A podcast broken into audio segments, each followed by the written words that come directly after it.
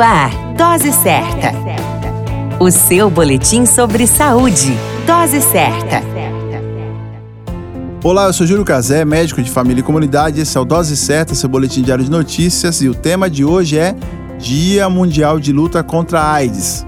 A história da epidemia da AIDS iniciou em 5 de junho de 1981, com o um relatório do Center of Disease Control and Prevention, CDC USA, descrevendo os primeiros casos da síndrome de imunodeficiência adquirida em cinco pacientes homens jovens homossexuais da cidade de Los Angeles, na Califórnia, nos Estados Unidos.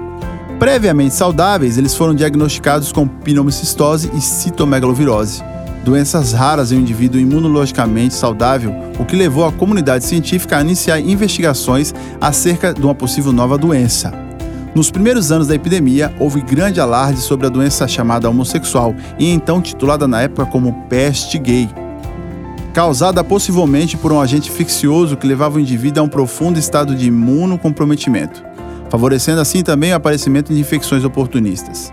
Em 1983, o pesquisador francês Luc Montagnier, do Instituto Pasteur na França, isolou pela primeira vez o retrovírus HIV tipo 1, agente etiológico da síndrome da imunodeficiência adquirida, conhecida como AIDS. Em 1984, descobriu-se que o HIV infectava especialmente linfócitos CD4, importantes células de defesa causando a destruição destes e gerando o quadro de baixo comprometimento imunológico. Ao longo das décadas de 80 e 90, a infecção pelo HIV tornou-se uma pandemia mundial, acometendo também heterossexuais, hemofílicos, usuários de drogas injetáveis, mulheres e crianças, por meio da transmissão vertical. No início da epidemia, sem tratamento específico para combater o HIV, milhares de pessoas padeceram pela infecção.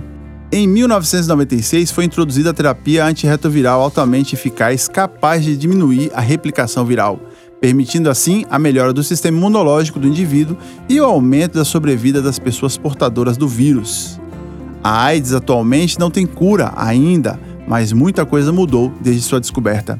O dia 1 de dezembro é uma data valiosa para lembrarmos das pessoas que se foram com a doença, bem como refletirmos o que poderemos fazer para os cuidados com os nossos próximos anos enquanto a cura não vem. O ato de não compartilhar e realizar atividades sexuais sem o uso do preservativo é uma das atitudes que aprendemos a conviver desde a chegada do vírus e previne infecções. A vida é rotativa e nossos aprendizados surgem diariamente. Que em alguns dias a AIDS possa ser apenas uma doença que fez parte da nossa história. A qualquer momento retornamos com mais informações. Esse é o Dose Certa, seu boletim diário de notícias. Eu sou Júlio Cazé, médico de família e comunidade.